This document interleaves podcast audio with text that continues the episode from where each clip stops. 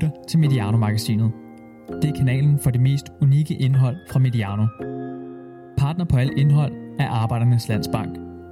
På Mediano ønsker vi at lave kvalitetsindhold, som er gratis for vores lyttere. Det er vores model, og det kan kun lade sig gøre, fordi vi har partnere som Arbejdernes Landsbank.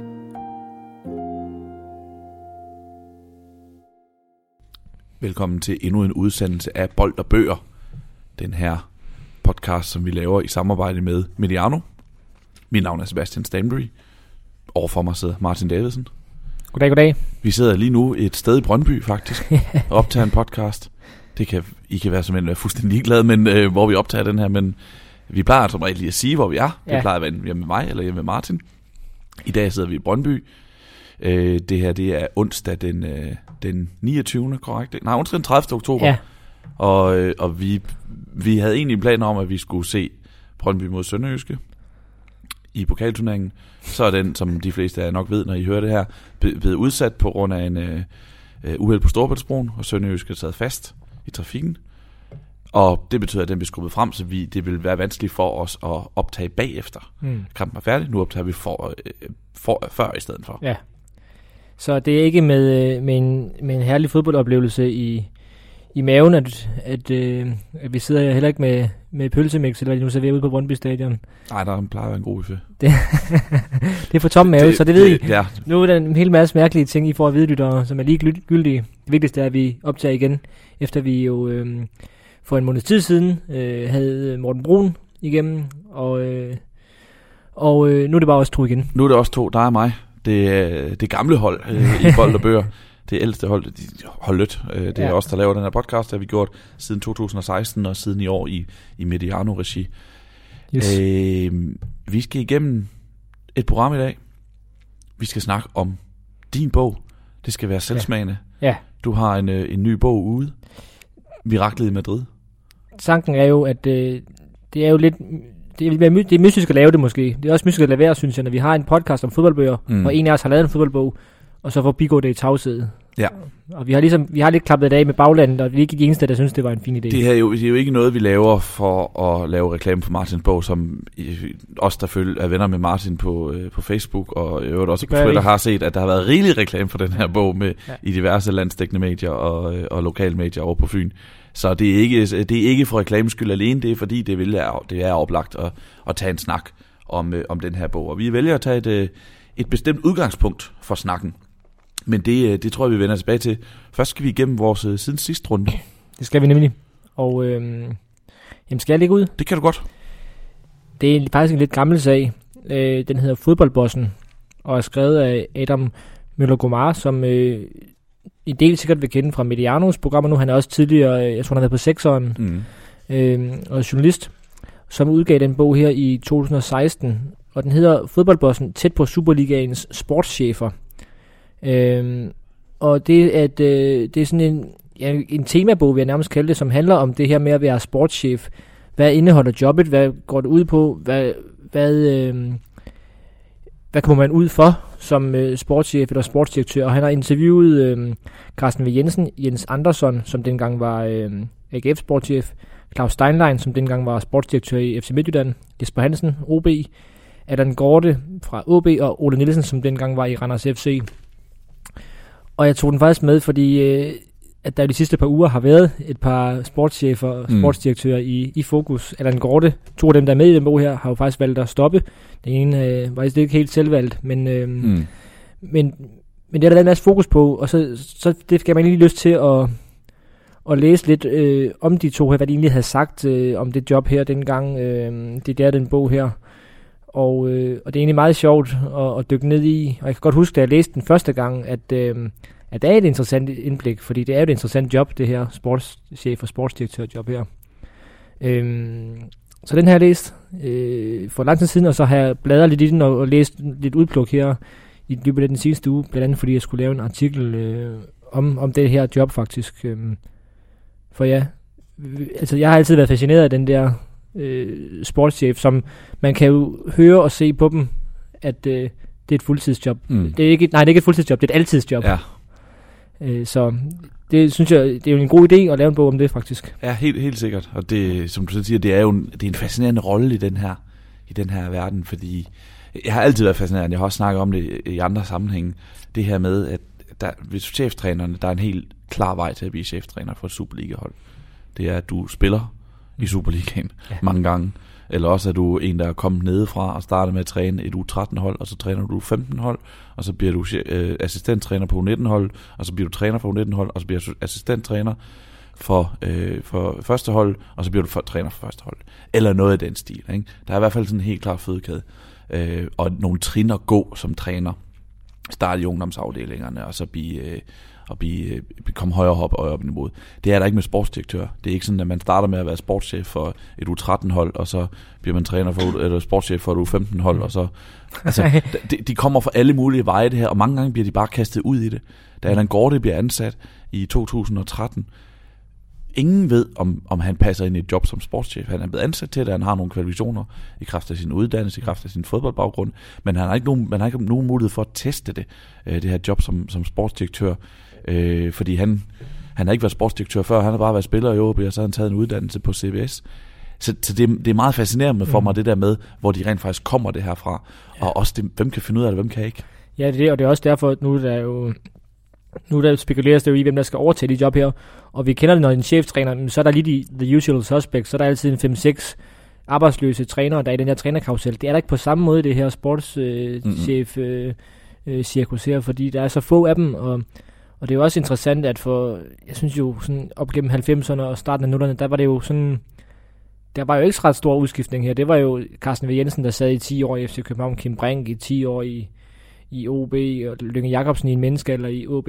Altså, Jesper Hansen og Allan Gorte, de blev begge to ansat i, i 2013, øh, og de er dem, der har siddet der længst nu, hvor de stopper. Mm. Det, det synes jeg også er interessant. Øh, så, så det, jeg synes, det var igen spændende at, at dykke ned i, hvad de selv gør refleksioner, og de er jo faktisk sige, at de er jo faktisk meget ærlige, alle dem, der taler her i, i bogen, både om, om det der jobbet, at det slider og sådan noget, men også, altså, nu kan jeg bare lige løbe ned af indholdsfortegnelsen her, altså de fortæller om det der med at skulle fyre en træner for eksempel, hvordan er det, og fortæller om det der med arbejdet med agenterne, og, og alt det her med transfer, som, som der er jo rigtig mange, der forbinder sportschefen, om, øh, sportschefen med, men de fortæller jo også om alt det andet, de skal tage sig af øh, som øh, sportschef. Det er alt fra, fra hvis nærmest, det er nærmest alt fra, hvis der er en vaskemaskine, der går i stykker øh, mm. øh, hos, øh, hos materialmanden, og så til, øh, til møder med kommunen om, om nye øh, træningsanlæg og sådan noget.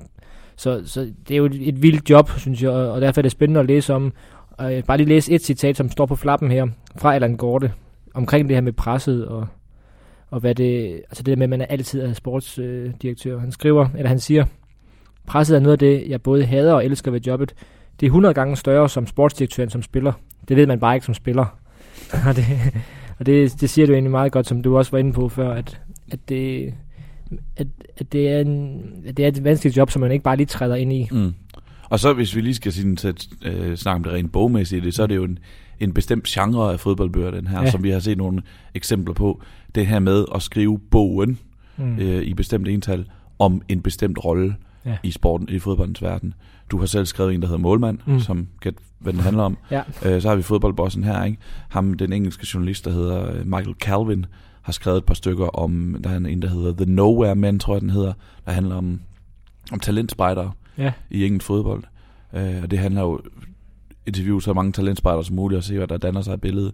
Og det samme med, han har også skrevet en, der hedder, der hedder Living on a Volcano, mener jeg, den hedder, der handler om Premier League manager, eller manager mm. i engelsk fodbold generelt.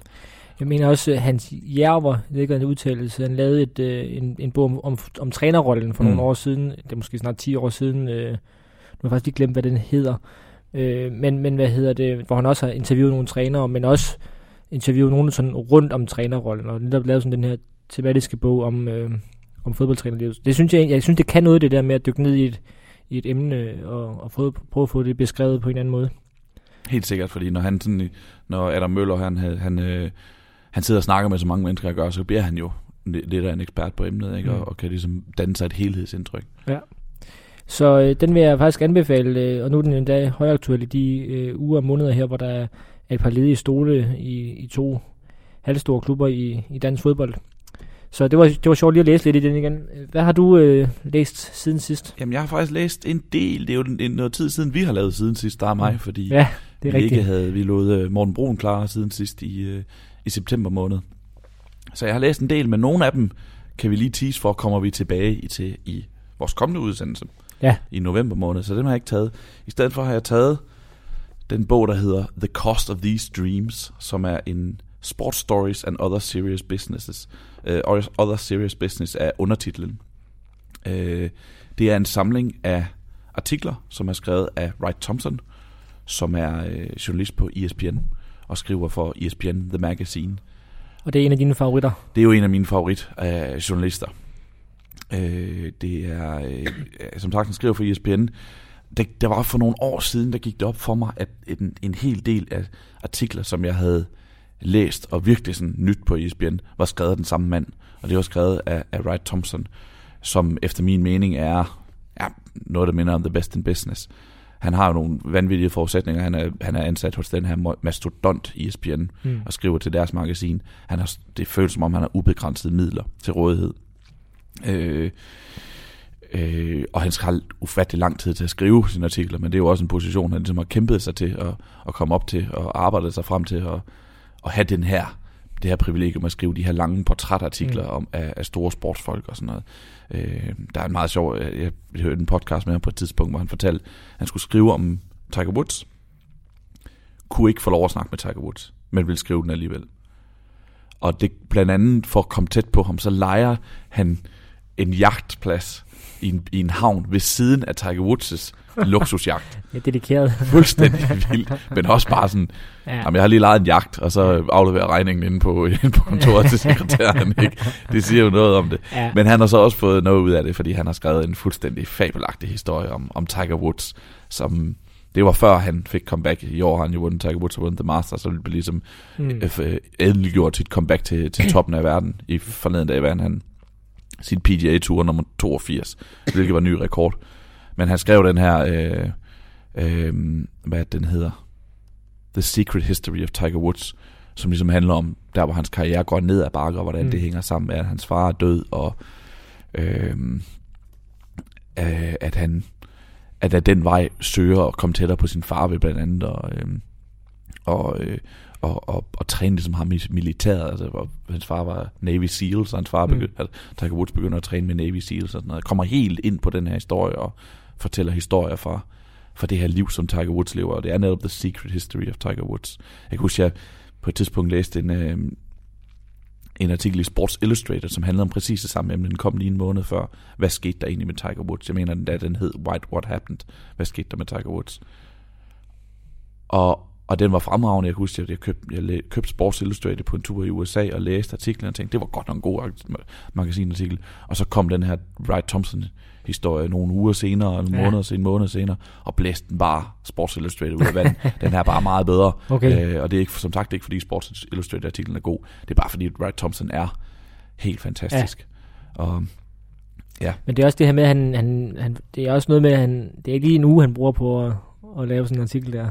Nej, nej, nej. nej det, nej, det er jo ofte, det kan være, det kan være tre halv, måneder, eller ja. et halvt år, eller, altså, det, det, det, det er så vildt, men resultatet er også godt. Mm. Den her bog, jeg blev gjort opmærksom på, at den var udkommet øh, af politikjournalisten Søren Listner, der tweetede, øh, reklamerede for den på Twitter, og den måtte, måtte jeg bare have. Ja. Og så havde jeg den, så havde jeg den stående derhjemme, øh, kom ikke rigtig i gang med at læse. Mange af artiklerne har jeg jo læst før, det er jo det, det, er jo det positive ja, ved sådan ja. en artikel, øh, artikelsamling. Der, så artikelsamling. Øh, så havde jeg selv sådan et, et skriveophold i et sommerhus for en, for en måneds tid siden, sådan cirka. Vi kan vende tilbage til senere, hvad, hvad, det, hvad det handlede om. Øh, jeg er for sådan lidt for jeg er lidt, lidt for nervøs med, med sådan nogle ting, før det er sådan helt, helt i mål, før jeg fortæller om det offentligt. Øh, men der havde jeg den her med for ligesom sådan helt selvhøjtidligt og lade mig inspirere den. Ja. Det kan man jo ikke. Altså, jeg kan jo aldrig nogensinde nå det her niveau, vel? Men man kan, jeg endte med at læse det hele fra enden til anden, fordi jeg startede bare fra en ende af, og så var den, den første artikel en af hans klassikere, Michael Jordan has not left the building, ja. som handler om Michael Jordan, da han fylder 50, og den her mand, der gik jeg tilbage på, at engang var verdens største atlet, og det er han bare ikke længere, og forsøger at, at, at leve, leve med den, den realitet. Fantastisk artikel. Og så gik jeg bare videre. Altså sådan en øh, lyset og slukket-agtigt.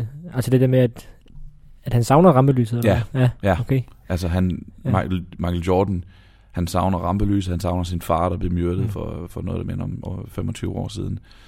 Øh, han savner at være Michael Jordan. Han tager sådan, han, han vil gerne, han har sådan et mål i den her om at komme tilbage på sin kampvægt. Han vil godt veje det samme, han gjorde præcis, da han spillede for Chicago Bulls. Okay. Og han fortæller sådan om, han går stadigvæk og overvejer, kan vide, hvis han nu, hvis han nu spiller stadigvæk, hvad vil han så kunne gøre ved LeBron James? Det er sådan... og, og, og sådan, han, han har sådan en teori om, at det kunne han godt lade sig gøre, og han, han havde, for der er også en anekdote i, at han, han, havde, han er jo ejer af Charlotte Hornets, det er et basketballhold, der Mm. hedder Charlotte Hornets, og han en, en, en dag til træning, så havde han, øh, så han, så han lige fået lov at træne med, og så havde han spillet en mod en mod en af de her spillere, og simpelthen bare udraderet ham. En, altså en ung topatlet i verdens hårdeste, verdens bedste basketliga, og Michael Jordan, nærheden af 50, havde bare udraderet ham i en en mod en. Fedt. Og næste dag kunne han ikke stå op af sengen. Og det, er sådan, det siger alt om Ja. Michael Jordan der. Ja. Og den rammer han bare fuldstændig. Der er nogle Fedt. fantastiske artikler her i.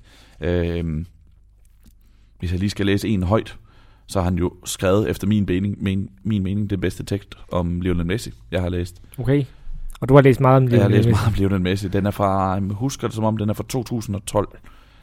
Og den, det har ændret sig lidt siden, men den handler om det her med, at Lionel Messi aldrig er blevet lige så populær i sit hjemland Argentina, og Mm. specifikt i den her øh, hjemby, Rosario, som han er i Barcelona. På trods af, at Messi elsker Rosario og føler sig som argentiner helt ind til benen. Mm. Øh, og der skriver han bare et portræt af Messi, hvor han blandt andet skriver den her bid.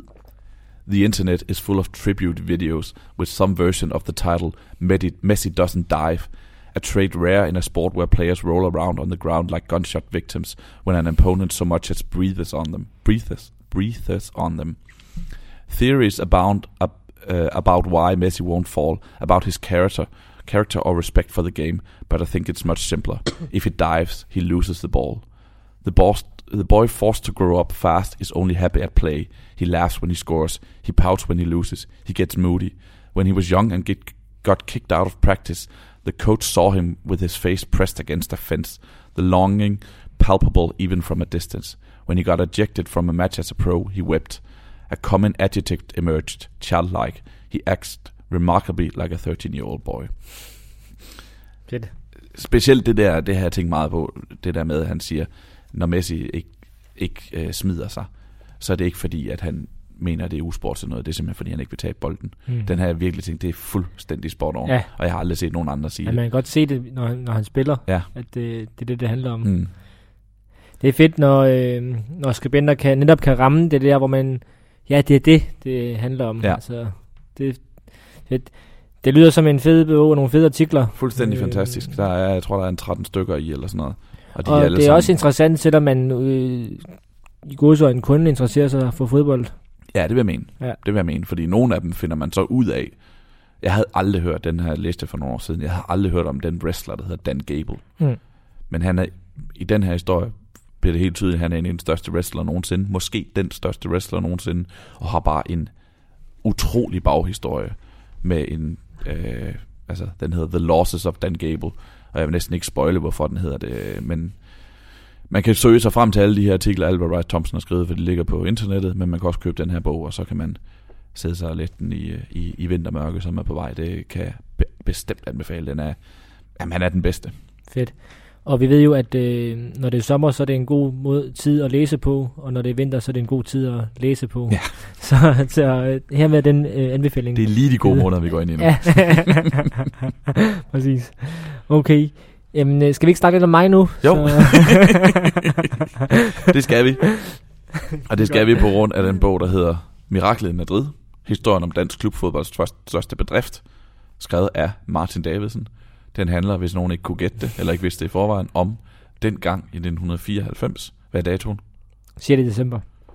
Da OB slog Real Madrid 2-0 på Santiago Bernabeu. Nu har jeg spoilet slutningen, Ja. øh, men Ja, det er faktisk ikke det, den slutter med. nej, det er ikke det, den slutter med. Og man ser også på forsiden, øh, Morten Bisgaard er i gang med at score mål til 2-0, så det er ikke nogen hemmelighed, at, OB gør det godt dernede. Jeg er altid, ham, der står på forsiden, jeg synes, det ligner Sergio Ramos. men, men dengang var han trods alt ikke Real Madrids midterforsvar. Og nu, jeg kan ikke lige stå, huske på stående, hvem der, hvem der egentlig er i midterforsvaret der. Nej, Fordi Hierro, han er vist, øh, han er vist ikke med i returkampen der. Men øh, det kan vi, det står ikke bag i, det står inde i, midt i bogen, ja. så øh, ja. Men grunden til, at vi skal snakke om den her, det var, fordi vi tænkte, det kunne være udgangspunkt for en samtale om bøger, fodboldbøger, som handler om en afsluttet begivenhed. Ja, Altså bøger, som siger, at den her, den handler om, for nu bare at tage et tænkt eksempel, Danmarks deltagelse ved VM i, i Mexico i 1986, for eksempel, ja. for eksempel. Eller Miraklet i Madrid. Og hvorfor, lad os starte der, Martin. Hvorfor var den her bog nødvendig? Jamen, øh, det, det var den, fordi historie er vigtigt. Altså, øh, man ser stadigvæk også øh, på DR, nu skal DRK selvfølgelig lukke, men øh, de viser jo ofte programmer om øh, 2. verdenskrig og så videre, så videre. Det er selvfølgelig på niveau med, med det, men, øh, men historie det er det, som, som vi står på skuldrene af i dag. Og, øh, og jeg synes, at det er jo en god historie, og det er jo et eventyr, og Astrid Lindgrens bøger er også eventyr, dem læser man stadigvæk. Øhm, så så det, er jo, det er jo noget, for mig er det der, den kamp der, det er sådan odenseansk og fynsk fodboldhistorie, måske endda mere end bare fodbold, men sådan en kulturhistorie. Og det synes jeg er vigtigt at formidle videre. Øhm, nu talte Morten Broen jo i sidste udsendelse. Jeg mener, at vi kom ind på det her med, med statuer Mm at øh, det er vi ikke så gode til i Danmark, men jeg ser jo lidt det der som en statue, som et monument, øh, hvis jeg nu skal tale min egen bog lidt op. Men altså, Altså bare en lille smule. ja, det, det er en markering af, af noget, jeg synes, der er værd at huske. Og øh, det kan godt være, man husker det uden en bog, men det er i hvert fald med til, at, øh, at det er en historie, man, man, også, øh, man også kan mindes om, om fem år eller om ti år. Man kan jo sige, at det er heller ikke tilfældigt, at det er i år, at Lars Høgh er blevet, er blevet hyldet med den mur, han har fået, øh, Nej. fået på, ved, ved siden af Odense Stadion. Præcis. Øh, det, det er- det var selvfølgelig i det år. Ja, man kan sige, det er jo 25 år siden, så der er også det her med, at der er en krog i det, det er et jubilæum, Mm. mm. øh, og, så det er jo en måde at fejre det her på også, øh, selvom, selvom det er jo ikke OB, jeg er ikke hyret af OB til at lave det, det er jo mig og mit forlag, der har, har fået en god en idé, vi synes er god, øh, og, og ja, så synes jeg, at de her historiske kampe og hold og begivenheder, de er værd at, at markere, blandt andet i bogform. Mm. Lad os starte med ideen. Hvornår opstod den? 7. 7. december 1994, eller hvad? ja, som, ja, der var ni år. Øh, den har nok ligget og luret lidt. Øh, så det, det at, at jeg har altid gerne vil, øh, vil lave fodboldbøger. Og vi lavede den her om EM92 sammen for nogle øh, år siden. Og, øh, og i og med, at jeg er fra Fyn, det er ikke nogen hemmelighed, og det er heller ikke nogen hemmelighed, at jeg er vokset op på Odense Stadion. Og det var lige de år der, at jeg blev, øh, blev ramt. For der var jeg 8-9 år, det er der, man er det mest modtagelig. Øh, så så der er nok, jeg har nok altid tænkt, at jeg gerne ville lave en bog, der havde noget med OB at gøre. Og øh, lige da jeg blev fattet som journalistuddannet, så var der nogle andre, faktisk dem, der så har forlaget her, de lavede bogen om Odense Boldklub. Øh, Så det var ligesom taget. Øh, og så, så er det her jo bare det største, der er sket for OB. Det er jo sådan en historie i sig selv, at øh, kommer jeg også lidt ind på, at, at det er jo OB's største øjeblik de sidste 25 år. De har vundet et par pokalfinaler og sådan noget. Mesterskabet, seneste mesterskab er 30 år siden. Øh, så det er en milepæl i OB's historie, så jeg, så jeg synes jo den her, hvis man skal lave en bog om OB, så er det den her, der, der er den mest oplagte. Øh, og hvordan, så ideen opstod blandt andet ved at have læst Tynd Luft om et af de største hold i dansk landsholdshistorie. Øh, så det her, jeg ser lidt det her som en, en øh, altså historien i det, jeg synes ikke bogen er nær så god som Tynd Luft, men historien i det, det, det er sådan lidt OB's svar på, på EM92 det her. Mm.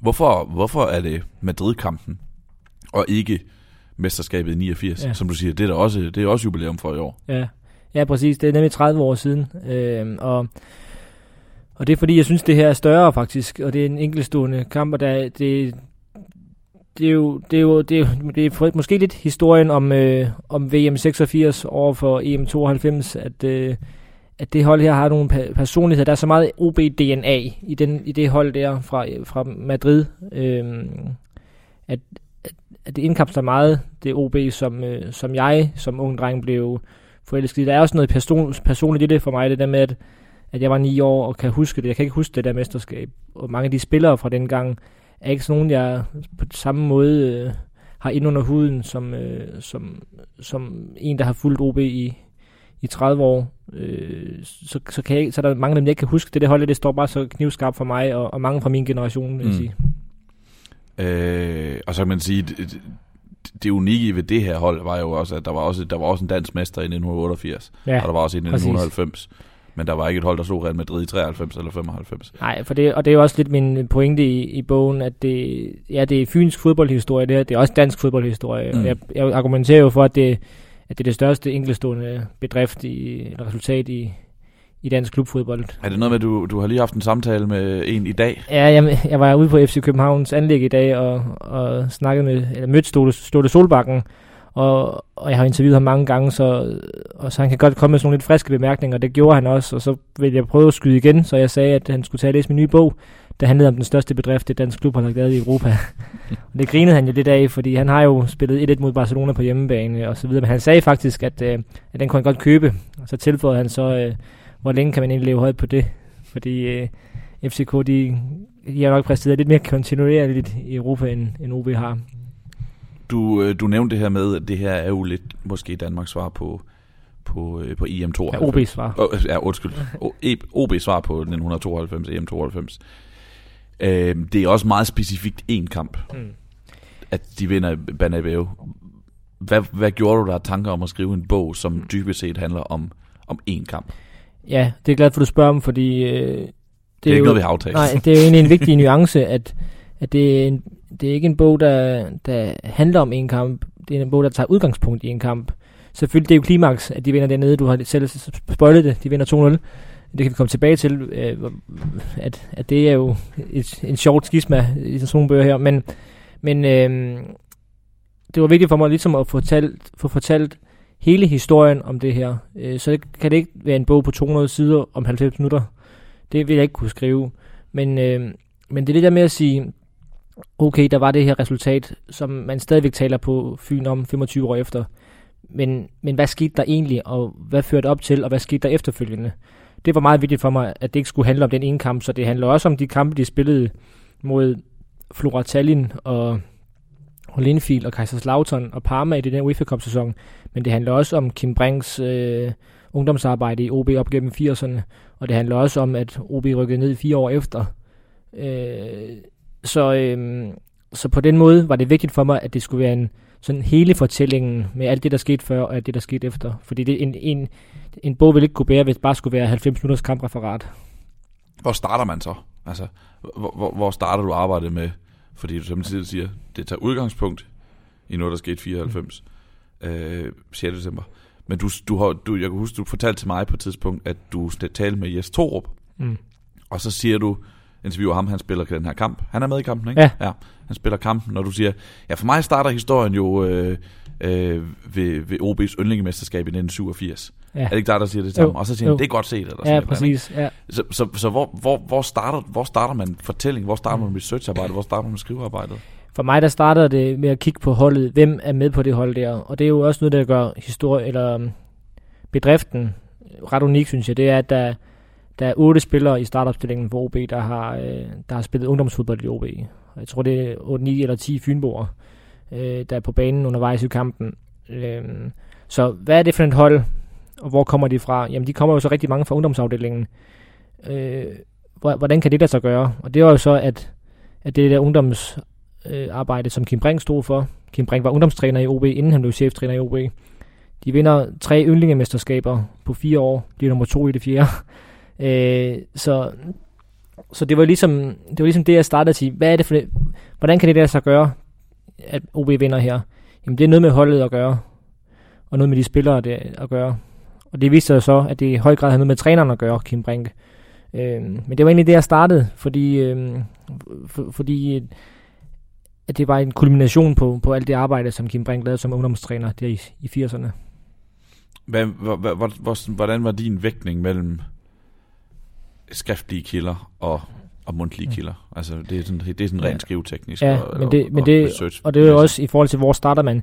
Jamen jeg starter, det tror jeg også, du selv gør, når du skal lave historiske artikler og sådan noget, med at læse en, rigt, en hel masse aviser og, øh, og fra gamle dage, og, og udklip og også lidt bøger og sådan noget. Jeg, jeg, det var, der er det dejligt at have 300 bøger i sin øh, fodbold i sin samling, fordi så kunne jeg lige se, øh, hvad har jeg af bøger, der relaterer sig til OB? Jamen, der havde jeg noget Thomas Helve, og jeg havde noget Lars Høgebog, og jeg havde noget David Nielsen-bog. Han, David Nielsen er på bænken i Madrid, faktisk. Øhm, øh, så, så der kunne jeg ligesom se, hvad der egentlig er skrevet af den her kamp, eller Kim Brink nævnt sådan i bøger. Ja, der var så lidt Real Madrid af den her kamp nævnt, når Real Madrids historie bliver fortalt, eller Michael Laudrup's bøger og sådan noget.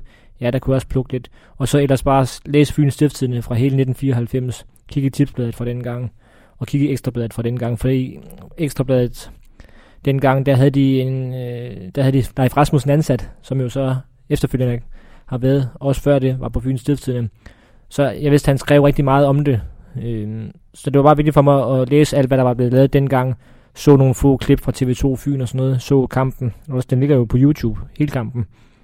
Øh, så, øh, så, så ja, jeg starter altid med at få, få, få læst så meget som muligt om det, der er lavet, før jeg begynder at lave det her. Mm. Og så kan jeg så begynde at ringe til folk bagefter. Øh, og der havde jeg jo ligesom en liste, ligesom Joachim Jakobsen, han, Joachim Jakobsen havde jo så sagt, at han, han ikke behøvede Michael Laudrup og Præm Melkær. For mig var det meget vigtigt, at både Kim Brink og Lars Høgh var med, fordi mm. det ligesom at især deres triumf, for jeg vil gerne høre dem sådan reflektere om det. Selvom især Lars Høgh har fortalt den historie rigtig mange gange, så øh, er det bare vigtigt for mig. Jeg synes ikke, den bog kunne laves, uden at de var med. Nej, det er, jo, det er jo netop det interessante, fordi hvordan var det så at gå, gå til nogen og snakke om en fodboldkamp, som de har snakket om i 25 år, og som, hvis der er nogen, der ringer til Lars Høgh, så er der vel 25% chance for, at det er den kamp, de gerne vil tale mm. om, fordi det er vel nok hans enkeltstående største kamp, ikke? Ja, og endnu mere sådan en som Morten Bisgaard. Mm. Øh, og Morten Bisgaard, han, han, han barsler med en bog, hvor han egentlig en, en større bog om fodbold, hvor han vil have et kapitel om det her. Derfor vil han faktisk helst ikke sådan sige for meget øh, nyt. Øh, så han henviste egentlig til et interview, jeg selv har lavet med ham i en anden podcast engang. Og det bliver, så bliver det helt meta, når jeg mm. egentlig selv har spurgt, om ham, spurgt ham om det før. Men, øh, men jo, det, det var jo specielt, men det er jo, det er jo fedt at, at mærke, at mange af de folk her, de er jo rigtig stolte af det stadigvæk. Og Kim Brink især, som jo er kommet meget ud af rampelyset i dansk fodbold, jeg kunne mærke, at han, altså at sidde i hans øh, hjem der og, og have nogle gamle aviser med, og, og så, det var som om, at jeg følte, at jeg var med i det omklædningsrum der, når han sad og fortalte om det. Øh, så det er jo, det er jo det er også en personlighedsting. Der er nogle spillere, de, de mindes det egentlig ikke sådan specielt øh, med glæde faktisk. Øh, andre, de, øh, øh, de, de synes, det er meget sjovt at tænke tilbage på. Og så er der nogen, der bare har en... Der er jo, folk husker forskelligt. Der er nogen, der bare har en knivskarp hukommelse og er god til det. Øh, men jeg synes, jo, øh, jeg synes jo altid, det er sjovt øh, at, at tale med det der. Øh, og selvom det er jo også... Og så samtidig er det jo også sådan lidt... Jeg, der er en eller anden ærefrygt over for sådan en som Kim Brink, der har præsenteret sådan noget der. Og, og der er jo et kapitel om ham, hvor han der er også øh, opremset nogle af hans særheder og sådan noget, hvor jeg sådan tænkte, hvordan bliver det så lige at skulle snakke med ham om det, men det, det gik rigtig fint, og, og det var fedt for mig, det var virkelig en øjenåbner for mig, hvor meget øh, Kim Brink øh, har fyldt i den, i den fortælling der. Ja, det, det vil så næsten være mit næste spørgsmål, fordi jeg kender ikke nogen, der har gået så meget op i den her kamp, som, som du gør. Der, der er sikkert flere, men i mit liv er der ikke nogen, som går lige så meget op i, i Real Madrid mod OB, som du går, jeg kan huske at øh, jeg husker en session, øh, da vi begge to var praktikanter på Tipsbladet, hvor du lige var inde og kunne fotokopiere alt, hvad der handlede om, øh, ja. om, øh, om Real Madrid OB, bare så, så, så havde du det ligesom ja, i, til arkivet. Ja. Altså du har jo, du har jo, du har jo fuldt, eller været med i den her kamp, øh, øh, den har været en del af din bevidsthed i 25 år, og så mm. du har din egen anekdote om, at du, du, du sagde til din far, at, øh, at de skulle spille på den anden 2-0, og det fik så ikke lige gjort. Og, yeah, and the rest is history. Ja. Det var de penge, der ikke blev vundet. Ja. Men, men så du har dit eget forhold til den. Udover Kim Brinks rolle, øh, men det kan du lige uddybe måske. Hvad, hvad, har du så, hvad har du så selv lært mm. af noget, du vidste så meget om i forvejen? Ja, Jamen Kim Brinks rolle, øh, kan vi, vi tage den først, for det er ligesom det, der jeg, jeg især tager med mig, det er, at hvor, hvor stort et aftryk han i virkeligheden har på OB-historien. Dels i kraft af, af det, den kamp der, men, men hele det der ungdomsarbejde, der, det er til grund. Altså mange af de spillere, der er på banen i den kamp, de ender jo med at spille øh, mellem 150 og 300 kampe. Ah, 817 kampe er der en, der gør. men øh, men øh, det er stort set alle de der spillere, de, de, de vil egentlig kunne have status af en anden form for OB-legende. Øh, og så mange af dem har jo så trænet med, med Kim Brink, øh, så han har sat et stort aftryk på OB af to omgange, han kommer tilbage og direktør og sådan noget. Øh, altså, og, og læse om og få at vide, hvordan han arbejdede, det synes jeg bare var, var fedt, fordi de, de taler, fortæller faktisk ret meget detaljer, både ham selv og nogle af spillerne om, hvordan han var. Øh, og det var fedt at, at, at lære.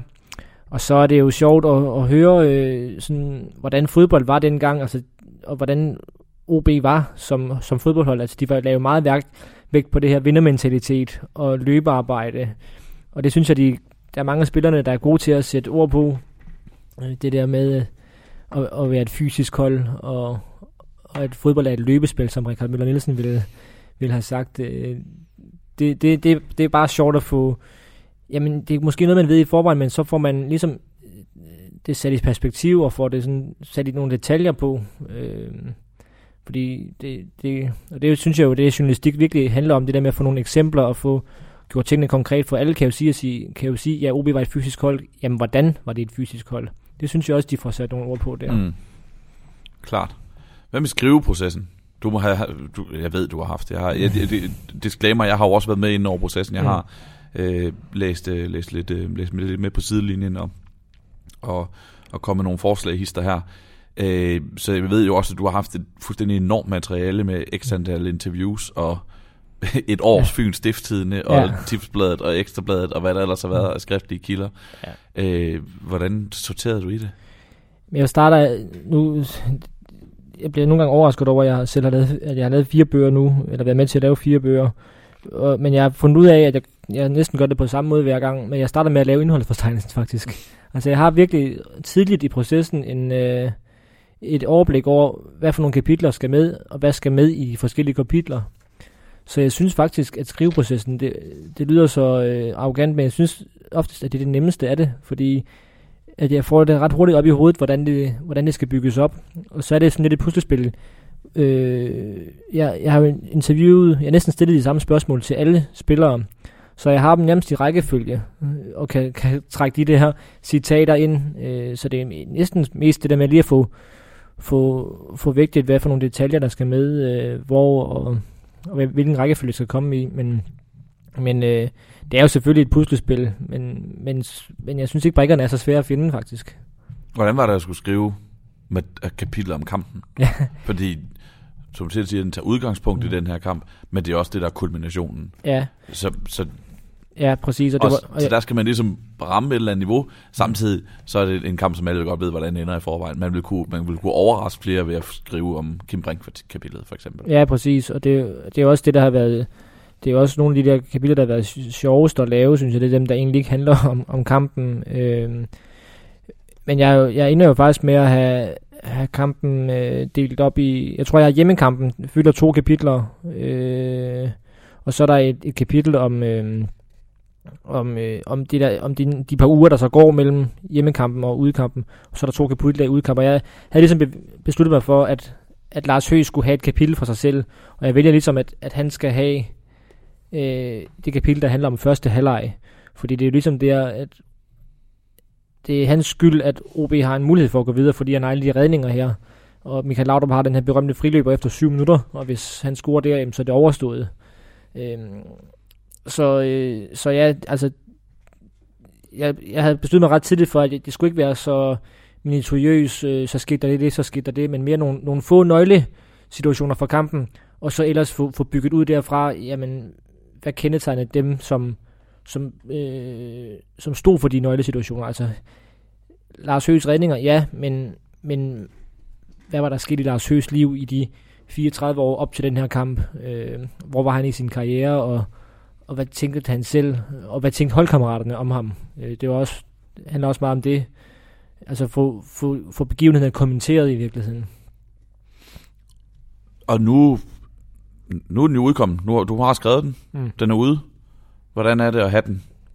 Ja, det, jeg, jeg gjorde det, som du altid gør. Øh, med nye bøger, dufter i den, og det dufter bare dejligt. Ja, jeg har skrevet en bog, så, ja. så, så jeg har gjort det en gang, det der med at dufte til min egen i hvert fald. Ja, men du, også, du, jeg har også lagt mærke til, at du også gør det, når du modtager med posten en gang imellem, bare lige for ja, at få duften. Det er nok rigtigt nok. Men det, det er jo bare fedt, og det er jo sådan et lille barn, øh, og nu, jeg, jeg kalder jo mig selv lidt for far til fire i forhold til, til bøger nu, og så har jeg to rigtige børn, som jeg elsker højere, men, øh, men det er jo det er jo et lille barn, og noget, som jeg er meget stolt af, og, um, og glad for, for igen, det, det er jo sådan noget fysisk, øh, og det er det samme med de artikler, du nævnte før med Wright Thompson. Det er bare noget andet, man kan sidde og bladre og have i hånden, og, og et, jeg bruger igen ordet øh, monument, men altså det er jo sådan noget fysisk, som man kan tage frem og, og gemme og huske, og hvorimod det der online, det, det er sådan et kæmpestort hav, som tingene godt kan drukne i, og, mm og godt kan blive glemt i, medmindre nogen, der, der husker at google det på et eller andet tidspunkt. Den her, den, den, øh, den vil altid være der på et eller andet bibliotek, så længe der er noget, der hedder biblioteker. Det satser vi på, det bliver ved med at være. Det, det håber vi. Det, det håber du og jeg i hvert fald. Ja. Det, håber, det tror vi også, at vores lyttere gør. Ja, øh, præcis. Fordi de har forhåbentlig også en vis interesse i fodboldbøger. Men, men det er jo, og det er jo det, altså, øh, hvis vi sådan skal, skal perspektivere det, fordi det er jo det, du startede med at spørge om, og som jeg blev spurgt om så mange gange, det er efter den udkommenhed, hvorfor, hvorfor en bog om, øh, om en kamp, der er spillet for 25 år siden, hvor man kender slutningen, mm. som du også sagde, og vi, vi havde Joachim Jacobsen henne, hvor man kender slutningen. Man ved, at Danmark ryger ud af det der skide øh, VM 86. De vinder den heller ikke denne her gang. Nej. Øh, så jeg vil lige spørge dig. Nu er det ikke så meget Madrid. Øh, det, det var et hjerteprojekt for mig, det her. Øh, så du behøver ikke tage udgangspunkt i den, men, men hvorfor er det interessant at læse sådan nogle ting her? Nu har jeg fortalt, hvorfor det er interessant at skrive. Ja, og for mig er der to sider i det. Og den ene helt banalt, fordi det er sjovt. Fordi det er underholdende. Vi ser fodbold øh, og sport generelt, fordi at det er sjovt. Altså, vi, vi, vi, vi er fascineret af sporten, vi er fascineret af spillet, og, øh, og de historier, der kommer ud af det, de er gode. De er rigtig gode, mm. mange af dem. Og derfor er det bare, der er, der, er, der er en helt klar underholdningsværdi i at sidde en historie og sidde og læse en bog om, øh, om de her kampe, som vi, øh, vi ved så meget om øh, og som vi kender mm. resultatet af på forhånd. Og mindes de stunder der. Øh, også begivenheder, som man ikke har, øh, har, øh, har styr på. Jeg har for eksempel en bog derhjemme stående om, om øh, FA Cup-finalen i 1953, som jeg ikke har læst endnu. Det er en af mm. mange bøger, der står derhjemme, som jeg ikke har fået ja. læst endnu. Men, men den tænker jeg, om, det er netop en, en begivenhed. Det, en, øh, den, jeg tror, den hedder, den har sådan en undertitel med The Most British Summer Ever, eller sådan noget i den stil. Fordi i 1953 øh, bliver øh, dronningen, den nuværende dronning, ja. Queen Elizabeth, indsat. Og samtidig så er der den her FA Cup finale, som jeg mener hedder, er det Blackpool, øh, Black, Blackpool mod øh, Bolton. Det, det er Stan, Stanley Matthews. Det er Stanley Matthews finalen, hvor han... Ja. Øh, det bliver kaldt Stanley Matthews Final, hvilket er synd for Stan Mortensen, for han laver hat i den her finale. Men, øh, men det er altså Stanley Matthews og hans striblevner, som, som den her kamp huskes for. Og der til, jeg kan huske, at jeg tænkte, den vil jeg egentlig gerne læse. Altså, øh, mm. det, jeg ønskede mig til, til, til, øh, til min fødselsdag for nogle år siden. Fordi det, det er fascinerende at sige, okay, hvordan, hvad, hvad kan jeg få ud af den her? Jeg ved, at den her kamp findes, jeg ved. Mm den bliver kaldt Stanley Matthews Final. Hvilken kontekst kan man sætte den ind i? Hvilken historie kan den ja. fortælle mig? Som jeg helt basalt i de, no, de timer, de dage, de, de uger, det tager at læse den, vil jeg nyde at sidde og læse. Jeg vil, det føles rart at sidde og læse den. Ja, præcis. Og hvis jeg lige skal lave en sidste reference til min bog, det er også det der, for det fik vi lige, det fik vi lige nævnt før, men at det er jo også en ting at fortælle historien, men det er også, hvad betød det så? Altså, mm. og, og, og, og, og det, har, jeg har også et kapitel, der var rigtig sjovt at skrive om, øh, om den fest, der var i Odense øh, efterfølgende, og det her gør vi også i Drømmeland, og det gør Joachim Jacobsen også i Tynd Luft. De handler jo lige så meget om, om jamen, hvad betød den her kamp her, hvad betød det hold her, og, og hvordan reagerede omverdenen mm. på det her. Øhm, og så vil jeg jo sige, for jeg har også gået og tænkt over, at vi har jo snakket om, at vi skulle, snakke, at vi skulle have det her op, at som vi faktisk talte om i den første øh, Bold udsendelse vi lavede på Mediano om, øh, om romaner, jamen at virkeligheden overgår fantasien. Mm. De bedste historier, det er faktisk det, der, der er sket ude i virkeligheden. Øh, jeg, der findes rigtig mange meget skønlitteratur, der er helt suverænt, men oftest så er de bedste historier jo noget, der er sket. Og det er jo det, som bøger kan, det er jo genfortælle de her gode historier. Hvad var der egentlig, der skete? En, en skønlitterær bog, hvor dansk hold, der hedder Odense FC, hvad ved jeg, tager ned til Banabeo og vinder 2-0 ud over Real Madrid efter at have tabt 3 på på hjemmebane. Madrid United. Madrid United.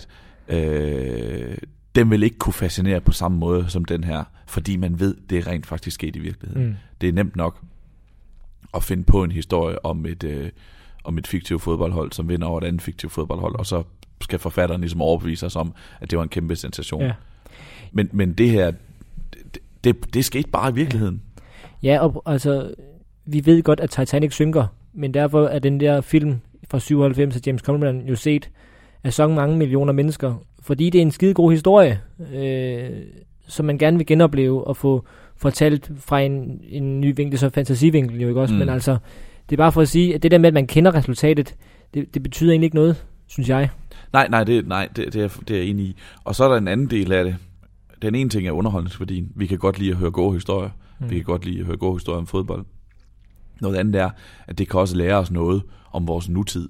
Mm. Øhm, det, øhm, for igen at tage tynd luft som eksempel. Vi, øh, når, når, når Åke Harreide bliver fyret, i anførselstegn, for det er han jo ikke blevet, men når han bliver erstattet øh, som dansk landstræner af Kasper Julemand, så den debat, der fører op til og, og, øh, og afsluttes, øh, eller som, som, som, som kommer bagefter, handler også om det danske 80 landshold i 86. Ja, det gør det nemlig. Og den måde, de spillede på, og de idealer, de satte, og de idealer, som Joachim Jacobsen skriver om i årtier, måske inden da, har været en del af dansk fodbold, mm. øh, hvor falsk det så end måtte være inden, øh, inden 86-holdet. Men det, at Danmark spillede, som de gjorde i 86, har bare en årsag, er en årsag til, at mange har flere forventninger til det danske landshold, øh, højere forventninger end dem, som Måke Harreide har udrettet, på trods af, at han ikke har tabt en, en, en tællende landskamp siden ja. 2016. Jamen det er det, altså sådan nogle, sådan nogle bøger som, øh, som Tynd Luft og, og hvad det ellers, det er jo netop, øh, det er jo sådan en kulturhistorie og noget DNA, der mm. bliver beskrevet, fordi det, fordi de der fodboldhold, der, der, der laver sådan nogle bedrifter der, det sætter sig så meget i, i en sjæl, eller i, i en folkesjæl. Øhm, og det er jo det, som, som bøger kan bedre end, end, øh, end nyhedsartikler, fordi ja, altså der er jo skrevet rigtig mange gode artikler øh, om forskellige sportsbedrifter og sådan noget, men det er også det med at få det sat i en sammenhæng og få det perspektiveret, mm. som gør, gør sådan nogle bøger her øh, ved at læse. Ja, forklaringer. Hvad kan man, man har også mange gange, hvad kan man, hvad kan man lære af sådan noget som det her? Ikke? Altså, hvad, hvad, hvad, hvad, der, er jo, der er jo noget inspiration i det også. Der er en inspiration i at høre om, om Kim Brinks og hans altså, vanvittige dedikation til, til, til livet som OB-træner. Øh, ja. Hvor man kan tænke sådan, det, det tænker jeg sådan noget, hvis man læser det, kan godt flytte noget for øh, i dag også. Ja, og... Hvis vi, hvis vi ligesom leder efter, at der skal, have en, der skal også have en betydning nu. Ja, så giver det jo noget, at, at, at, at hovedpersonerne også reflekterer øh, over det med 20 års afstand, med 15 års afstand, med 25 års afstand. Altså det kan godt være, at, at Preben Elkær, nu refererer vi igen til tynd luft, men altså nu, nu det tænker jeg, mange af vores lyttere kender den. Vi kunne også sige, øh, det, er så, det er så lidt mere nytydigt, og der har ikke været så langt perspektiv på, men jeg har læst en bog om øh, øh, deres reboot, som jo er den her vidunderlige titel på, mm. øh, på det tyske landsholds VM-triumf i 2014. Øh, der er så ikke så langt perspektiv på, men det der med at få det kan godt være, at Per Mertesacker, han har sagt nogle interessante ting i sommeren 14 om, hvorfor de vandt VM, eller at Oliver Bierhoff har, har, har i et par uger efter sagt, at jamen, det var det her, vi gjorde og sådan noget. Men hvis der lige kommer et år, eller to, eller fem år på, jamen, så har de nogle andre ref- refleksioner om det, og har, det har noget at sætte sig på en anden måde, og de kan perspektere ved til nogle flere ting, og de kan få nogle flere refleksioner på. Så det synes jeg også gør de her historiske bøger relevante, at, mm. at det med, at, at det giver noget til en fortælling, at det kommer på afstand. Helt sikkert. Er, jeg, jeg, et, for at tage et eksempel, der ikke har noget med fodbolden at gøre. Øh, for nogle år siden, det er et, et, et årti siden, så fik øh, Peter Øvig Knudsen jo Kaudingprisen, den mm. fornemmeste danske journalistpris, for ikke at skrive om noget, der foregik lige nu, som vi ofte ser. Ja, det er rigtigt. Øh, ikke at skrive om, at der var noget i vejen i hospitalsvæsenet, eller øh, Danske Bank har snydt i, øh, øh, med noget hvidvaskning og sådan noget, som er mindst så vigtigt, det er ikke mm. det, jeg siger. Men han fik det for at skrive om Blikkingadebanden, ja. og skrive to bøger om dem, mm. i, øh, og hvad der, noget, der foregik i 70'erne og 80'erne i Danmark. Og, og det havde jo ikke, øh, altså det var jo netop afsluttede kapitler. Mm. Blikkingadebanden er et lukket kapitel. Det er ikke stadigvæk terrorister, dem der har øh, øh, dem, der havde, dem, der udførte de ting, som de udførte dengang, de, øh, de røverier, som de udførte. Øh, men den, den var bare vigtig, den bog alligevel, for den sagde noget om en bestemt tid danske, danske, øh, i, i Danmark, i Danmarks historien. Ja. Og der var også en refleksion fra, fra jeg husker, der var en, en særligt en enkelt, øh, der, der var med i bogen. En kilde ja. ja. der en af kilderne var med i Blikkinggade-banden. Øh, og, og gravede jo nogle nye ting frem også, mm. som sagde noget om, altså der var, Ja, og fordi, og nu for, i Mirakel Madrid, der Ulrik Pedersen, han har jo siger det jo meget godt, at, at jamen, da han blev interviewet i, i 94 om det her, jamen, der var han 20 år, han troede, det var begyndelsen på sin karriere, at han skulle på landsholdet og udland. Det skete jo ikke, så, så den gang, der, kan hun, der kunne han jo ikke sige, at det var det største i hans fodboldliv, men det kan han jo i dag, fordi mm. det er slut. Og, og så, så på den måde, så, ind, så, så, har, så arbejder tiden også for en fortælling, altså at, øh, jeg siger ikke, at den bliver bedre og bedre, nu længere man venter, men altså det, det gør bare noget, at, øh, at, man, at folk kan se det på afstand, at det er sket. Ja, og det er en afsluttet begivenhed. Ja. I dag er der ikke... Der, er- jo, der er måske stadigvæk konsekvenser i sådan stemningen omkring OB, at de vandt den der kamp. Ja, Men, øh, men det er dog en afsluttet. Der er ikke, der er ikke spillere, der, der er aktive længere, og alle de her ting, som gør, at, øh, som gør at, at man ikke har fået den fulde fortælling. Den synes jeg godt, man kan sige, dem har man 25 år senere. og vi har jo, altså, hvad- jeg har, jeg har læst nogle stykker af sådan nogle øh, bøger her. En kamp, det er jo svært, øh, det er jo, der er jo ikke så mange enkeltstående kampe. Det er jo tit et hold eller en, øh, eller en begivenhed, som, som der bliver lavet sådan nogle bøger her om, øh, eller måske sæsoner i virkeligheden. Øh, og, og, og jeg, synes, jeg synes faktisk ikke, at jeg på min hylde derhjemme har sådan sindssygt mange af de her, den her type bøger, men, men jeg vil egentlig gerne have flere, fordi jeg kan godt lide den her type af fortællinger. Mm. Hvad, Mm. hvad med dig? Ja, jeg har det på samme måde. Jeg har det på samme måde. Også fordi jeg også bare sådan rent fagligt er fascineret af det her med, som du har gjort nu, og som man har set andre gøre. Og så tage og sige, nu fortæller jeg hele historien om det her i en bog. Mm. Øh, og specielt når det er udgangspunkt. Udgangspunkt ikke handler om, man tager udgangspunkt i en kamp. Mm. Som for eksempel FA Cup-finalen i, øh, Ja. i, øh, i, i 53, 53. Jeg tror, den hedder The Most British Final, eller sådan et eller andet.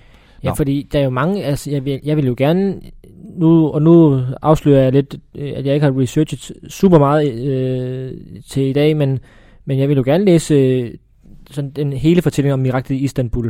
Nu siger vi miraklet igen, mm. men altså øh, Liverpools sejr i 2005, fordi det er en mytisk kamp. Øh, jeg vil gerne, øh, man kunne også godt lave det om, øh, om, om Uniteds treble-sæson her, 20 år efter. Øh, men, men Jeg, jeg, tror, kan- der findes, jeg tror, der findes øh, nogle eksempler på dem der. Øh, Fordi- ja, men, jeg, men ikke sådan... Nej, fordi vi, så snakker vi, vi har jo tit snakket, vi har jo først snakket om for et par udsendelser siden om, om de her bøger om, om lande og sådan noget. Altså, så er der bogen om, om Hollands fodbold, Brilliant, Brilliant Orange. Men jeg vil jo egentlig gerne øh, høre øh, fortællingen om VM-finalen 74 Mm. Øh, fra Hollands perspektiv. Så kunne man også lave den fra tysk faktisk, men måske allerhelst dem fra Hollands, fordi dem man husker fra den gang, øh, det er dem, der står tilbage i hvert fald. Man kunne godt lave, man kunne godt lave VM-finalen 74, og så fortælle det kapitel for kapitel, hvor man skifter til at fortælle vejen fra tysk Mm. side og fra Hollands side. Ja, præcis. Det kunne være fascinerende. for eksempel. Øh, og sådan er der jo mange, fordi og det det er jo det, jeg synes, at, at det er så fedt med den medieverden, vi er i nu, at man kan, man kan gøre det så mange gange, og jeg har det ligesom dig, faktisk nu, nu smallere, desto bedre. Altså, øh, man, man kan godt sagtens lave en bog om, om det hollandske 70'er landshold, men jeg vil hellere have den sådan helt taget udgangspunkt i den kamp der, så kommer Mm. det til at blive en bog om det hollandske nemlig det. 70'er hold. Det er jo nemlig det. Men det der med, at man siger, at det er, her, det er egentlig det her, der skal sælge bogen, hvis man kan sige det sådan. Ja, ja.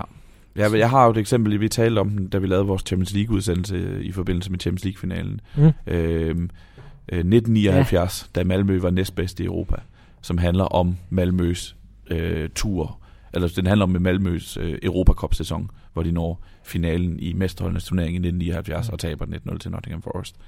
Øh, sådan en, den, og det var lige så, det, det var relevant at skrive om, ikke? Mm. Og man kunne skrive det samme om, om øh, IFK Göteborg, eller en af deres, en af deres øh, UEFA Cup sejre, for eksempel, hvis man Mm. skal tage. Ja, ja præcis. Og, så der er jo mange muligheder, og I må endelig derude, øh, lytter, hvis I har nogle anbefalinger til, øh, til bøger, som I har læst om, om enkeltstående hold eller, eller kampe, så vil vi rigtig gerne Sæsoner, kampe, finaler, Ja. hvad det nu måtte være. Mål. Præcis, ja. Det, ja, det er jo det. Kan jamen, man skrive, kan man skrive, en, kan man skrive en bog om, øh, der, tager, der kun handler om Maradonas mål mod England i Ja. 86 for eksempel? Det, det kan man jo godt, for så bliver det en bog om, om Maradona og om Argentina. Og, altså, og de holdkammerater, der lagde den til ja. ham og stod og kiggede på det, og ja. Falklandskrigen øh, fire år forinden, og mm. ja. Okay, øh, vi, øh, jeg kan lige sige, inden vi går videre til øh, ønskesedlen, så er jeg ret sikker på, at det er Fernando Redondo, der er på det øh, billede der. Det er tæt med, på. med Bisgaard. Han har Sergio Ramos hår i hvert fald. Ja, præcis. Og han spiller central midt, så han er måske gået lidt ned der. Øh, nu, det, det fortaber sig i Luvise. Ønskesedlen, som jo øh, er det, vi glæder os til at læse, eller, eller håber på at komme til at læse på et eller andet tidspunkt. Mm. Det behøver ikke at være en bog, vi har på hylden. Det kan også være en, øh, som man har bestilt, eller måske har på sin ønskeseddel. Nu nærmer vi os jul. Ja. Det er en, jeg har købt, min, hvis ja. jeg skal starte med mig. Jeg var jo for nylig med en god kammerat øh, i Glasgow, eller vi var i Edinburgh, og så var vi tog vi siden ned til Glasgow for at se fodbold. Og hvis jeg er i Storbritannien, eller på de britiske øer generelt, så skal jeg ind og stå og snuse i en øh, boghandel. Og gerne flere gange, hvis det ja, kan lade sig gøre. Præcis. Og så lægger jeg, så stabler jeg ellers til bunke. Og det er sådan noget med, at fordi de har jo nogle, for det første har de nogle forrygende boghandlere med, med, øh, med 3-4 etager, og, og deres sportssektioner er som regel rigtig, rigtig gode. Og der er, er vildt. et par hylder kun med fodboldbøger. Ja. Så jeg gør simpelthen det, at jeg, som sagt, jeg stabler til bunke. Jeg hiver ud, og så siger jeg, dem vil jeg gerne have, og så lægger jeg den i en bunke, og så finder jeg dem. Og så til sidst, så finder jeg ud af, at okay, ni er måske for mange, og så måtte jeg skære fra. Og jeg kom, jeg kom, øh, jeg kom hjem med en 5-6 stykker sidst, jeg var, da jeg var derovre der for nogle, for nogle uger siden, måned siden. Og problemet er, det fede er, at man køber fem fodboldbøger på en gang. Mm. Problemet er, at man køber fem fodboldbøger på en gang. Så mange af dem... Hvornår skal det læses? Ja, og man har ofte nogle i gang i forvejen og sådan noget, så de kommer ind og står på en hylde, og ja. mange af dem har de ikke læst, og jeg har bøger, som jeg har købt for flere år siden, som jeg Det er glad for, du siger, fordi jeg har også dårligt samvittighed over for nogle af mine bøger. Mm. Også fordi, ofte, hvis man køber en bog, så er det fordi, man vil have den bog. Nogle gange kan den femte bog godt være sådan en, ej, jeg, jeg, tager jeg, den lige. Jeg, jeg, nu er jeg her. Nu er jeg her. Jeg tager den lige også. og så kommer man hjem, og så har den øh, ikke helt, øh, helt samme tiltrækning, mm. som, øh, som det på det tidspunkt. Det er det, øh, som der er en karakter i en af Juves film, der siger, at når man øh, køber en ost i Grækenland, mm. så smager den fantastisk, men når man så kommer hjem med den, så øh, kan man ikke rigtig huske, hvorfor man købte den. Nej, fuldstændig klassisk. Ja, ja. Øh, men så kan man nogle gange, i, i det her tilfælde øh, med fodboldbøger, så kan man så, når man kommer i gang med at, at spise osten, finde ud af, at det var faktisk meget god alligevel. Jeg købte, yes. jeg købte nogle stykker, den jeg godt vil fremhæve, er en, der, hedder, der er skrevet af en, en journalist, der hedder, en forfatter, der hedder Steven Scragg, og den hedder A Tournament, A Tournament Frozen in Time, The Wonderful Randomness of the European Cup Winners' Cup. Stærkt. Og, og det er jo sådan en bog, som er min påstand, kun kan blive udgivet øh, ja, på engelsk. Ja, det er helt vildt. At der er en, en, en, en forfatter, der har sagt, jeg tror egentlig, jeg vil skrive en bog om Europakoppen for pokalvindere. Det er igen det der smalhed, ja. det kan vi godt lide. Det, det, det er smalt, og samtidig bredt. Ja, fordi ja, det er ja, sådan, ja. Nu, nu starter vi med turneringen, som startede for, jeg kan ikke engang huske, hvornår den startede, engang i uh, 60'erne sandsynligvis, og så kører op til, uh, til slutningen af 90'erne, og så skriver jeg historien om den. Men emnet er smalt, ja. fordi det er en turnering, der ikke engang findes længere, og, og hvordan vinkler man lige den, og sådan noget. Mm. Så den, den har jeg købt, jeg har ikke læst den endnu, men jeg, jeg er fascineret af den, og jeg, Cup Winners Cup var jo en fed turnering. Ja, det, jeg skulle lige til at sige det. Det, det er jo sådan en, når man... Øh, jeg er ikke sikker på, at jeg vil se kampen i dag, hvis de var der, men, men alligevel så savner man den lidt, fordi ja. det er jo... Det var sådan nogen, så var Rapid Wien kunne nå langt, fordi der jo kun var et hold fra hvert land med. Ja, og, og, og det var bare en, det var en smuk tanke, det der med, ja. at pokalvinderen ja. ligesom var en, en bestemt ting, som gjorde, at man fik lov at være med i specifikt den her, i stedet ja, for at man jeg, i dag bare køler dem alle sammen i Europa Jeg mener faktisk, at den blev rangeret højere end UEFA Cup ja. øh, dengang, og det gør den jo også i dag i Danmark for eksempel, så er pokalvinderne træder, træder ind senest, eller, ja, sidst mm. i, øh, i kvalifikationen. Øh. Så ja, det er jo en, en ikonisk turnering i virkeligheden. Helt sikkert, og jeg tror, jeg blev, jeg tror, jeg blev endelig solgt af, af det der af undertitlen The Wonderful Randomness. Ja, altså det ja, lyder, det lyder, også det lyder som, som en mand, der har haft det sjovt med at ja, skrive den bog det, der. Og det, der må virkelig også være mange skæve historier, fordi det, det er nogle lidt mystiske hold, der ja. faktisk har vundet den og noget langt og sådan noget. Ja. Så øh, ja, og den håber jeg, du får det, så vi kan tale om den på et det, tidspunkt. Det, det, det skal jeg da prøve at få forordnet. Min øh, ønskeseddel, det var jo, nogle gange så ved man ikke, hvad man ønsker sig. Og øh, jeg fik en mail fra øh, Uni Holm Johannesen øh, for nogle uger siden og spurgte, og, som, som sagde, at øh, han havde hørt vores podcast om, om jeg ikke vil have den bog her, øh, og jeg er sikker på, at han også gerne vil sende en til dig, Sebastian, øh, for jeg kan se, at du kigger lidt med sundt. Ja. øh, den hedder The Bubble Hat Goalkeeper, og øh, jeg kan næsten ikke sige det uden at grine, fordi det er en bog om øh, Jens Martin Knudsen, og øh, hvem er det? Jamen, du ved det godt, men det er jo ham her, den tidligere færøske landsholdsmålmand, som var berømt for at spille med tophue. Mm. Og som især var berømt, og som blev berømt øh, i, kraft, i 1990, da Færøerne vandt 1-0 over Østrig i, øh, i kvalifikationen til EM92. Faktisk Mm. samme gruppe som Danmark var i dengang. En kamp, der blev spillet i, i Sverige. Hvor var det, den blev spillet her i Sundsvall? Altså, nej, det er ikke det er længere nede. Det, Ja, det, det er et eller andet sted i Sydsverige. Jeg kan ikke huske, ja hvor jeg det er kan henne. Det også ikke huske det, men det, det er sådan en ikonisk kamp i, i fodboldhistorien. Ja. Så det er jo en bog, der, der, der blandt andet tager udgangspunkt i den. Jeg har ikke læst den endnu, men det er, det er jo hans øh, selvbiografi. Og, og det er jo sjovt med de der spillere der, som, som har en, en spøjs plads i fodboldhistorien. Det har Mm. ham her jo. Der er jo rigtig mange i, i hele, i hele fodboldverdenen, der, der husker den der tophue der. Og i Danmark gør vi det især. Øh, det er sådan et referencepunkt stadigvæk. Øhm, og så er det jo sjovt, jeg vidste ikke, jeg vidste ikke hvordan hans karriere udviklede sig derefter, men, men for det første så startede hans karriere jo på seniorplan sådan i, i 85. Han slutter altså i 2007. Okay. Så, så det er jo også, det er jo et, et, jeg tænker, det er et sjovt fodboldliv, og det her med at være færøsk landsholdsmålmand i så mange år. Øh, han han øh, spiller på landshold frem til 2006 også, så det er også, det er også helt vildt.